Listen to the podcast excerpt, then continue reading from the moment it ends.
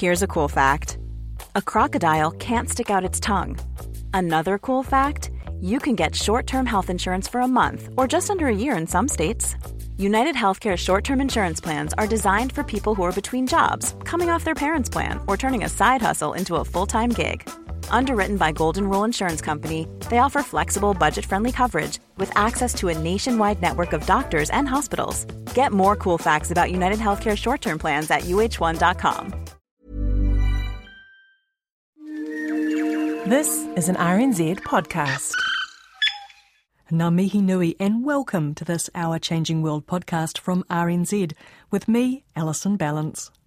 The 2018 Prime Minister's Future Scientist Prize winner, physicist Finnegan Messerli, is the third Onslow College student in 10 years to win this award. He explains what he had to do to enter. Basically, you have to put together some sort of massive folder or report sort of thing that includes basically everything you've done over the past year so my project was measuring the material properties of granular materials, that sort of like corn or sand, that sort of thing. And it's a lot harder than you might think, so I spent quite a while figuring out ways to do that. So I gather this is to do with that thing of when you, if you pour a pile of sand, for instance, it forms a cone shape on the ground. Yeah, so that was sort of the beginning of my investigation. That's where I started. And so what I wanted to do was to be able to simulate that but it turns out you can't do that without knowing everything about the grain. And so then I sort of morphed my project into figuring out how can we actually find out everything about that grain. So how did you go about doing that? So I used a bunch of different methods. Essentially what I had to do to start with was do a ton of research to find out sort of what methods were out there. And I noticed like a bunch of common problems with those methods. So often it required really specialist equipment. And so I tried to find ways around that, developing my own experiments. So, what kind of experiments did you end up doing? So, one was that cone pile you're talking about. So, it turns out that the angle that a pile of grains makes with the ground, that angle is dependent only on the rolling friction and the friction of the grains. So, you can sort of do that experiment, then run some simulations and sort of work backwards to figure out what those frictions are. So, what kind of grains were you working with? I worked mainly with uh, actually a bunch of different ones. So, I used salt was really good because you can get different sizes. I used sand grains, plastic beads, and some ag- agricultural grains. And these all had their own particular characteristics that were really different for your model? Yes, exactly. Did you manage to succeed in coming up with a good model? Partially. Uh, it's definitely a work in progress at the moment. So there are certain properties that I was able to predict really well and other ones that I had a bit more difficulty with. So I was still working on that one. So is this one of those physics problems that has real world applications? Oh, absolutely. So simulation is really useful for everything from avalanches to grain movement, so storing grains as well. And so being able to simulate that before you do any experiments is like a really useful tool, but you can't do any simulations unless you know the properties of the grains. So you notice in all the papers that you read that everyone's having problems, the same problems, and everyone's coming up with their own solutions. So I sort of came up with a solution that was focusing on being really easy to use and also really valid. Now you did this physics project in your last year at Onslow College. Yep, that's true. So tell me a little bit about studying physics at Onslow and about your physics teacher. Studying physics at Onslow is really, really good, particularly if you get involved with the stuff that Kent Hogan does. So he runs essentially science tournaments, physics tournaments.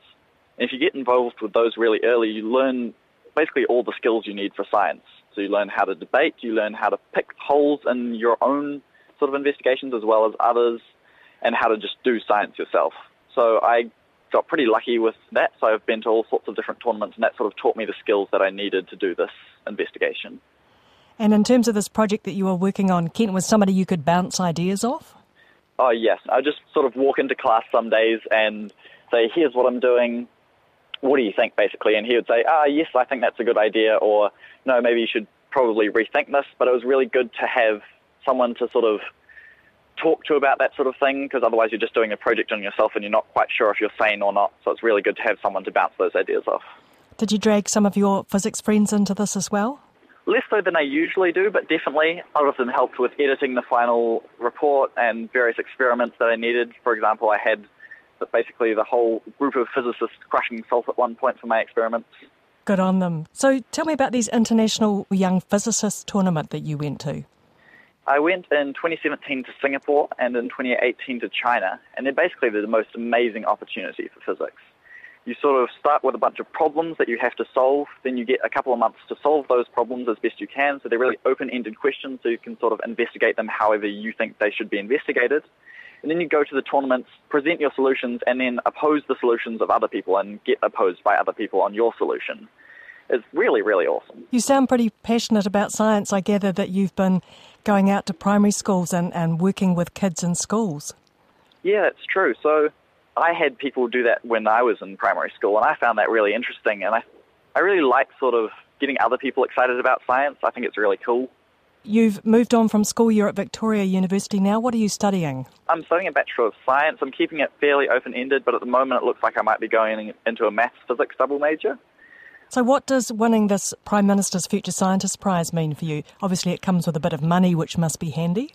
Yeah, so it basically opens up a lot of opportunities. So for studying at Victoria, it means that I don't have to focus on work quite so much. It also means that I might be able to go somewhere else for postgraduate or for undergraduate, depending on what happens in the next couple of months with my applications. So it basically gives me a bit more freedom in terms of my academic studies. Well done, Finnegan Messerli, winner of the 2018 Prime Minister's Future Scientist Prize. Finn is now at Victoria University studying maths and physics and his Onslow College teacher, Kent Hogan, also deserves a big shout out for mentoring three winners of this award. I'm Alison Ballance, and this Our Changing World podcast from RNZ first aired on the 14th of March 2019. You can find this story again, as well as stories on other winners in the 2018 Prime Minister's Science Prizes, at our webpage, rnz.co.nz slash Our Changing World. We are also a podcast at Spotify, Apple Podcasts, Stitcher, and Radio Public. The Kakapo Files podcast continues to keep up with all the breaking Kakapo news. Find that online at rnz.co.nz slash kakapo and in all the usual podcast places. RNZ's chemistry podcast Elemental, celebrating 150 years of the periodic table of elements, is up to arsenic and astatine. You can subscribe to Elemental as a podcast and find it at rnz.co.nz slash chemistry. I'm posting all of these on the Our Changing World webpage as well, by the way. Check out the podcast page at rnz.co.nz for other new podcasts. There's a new series of Bang about sex and sexuality, as well as the worst sitcom ever made, which is a look at failure. Stay in touch with us on Facebook and Twitter, where we are RNZ Science. Many thanks for your company. Bye for now. Mā te wā.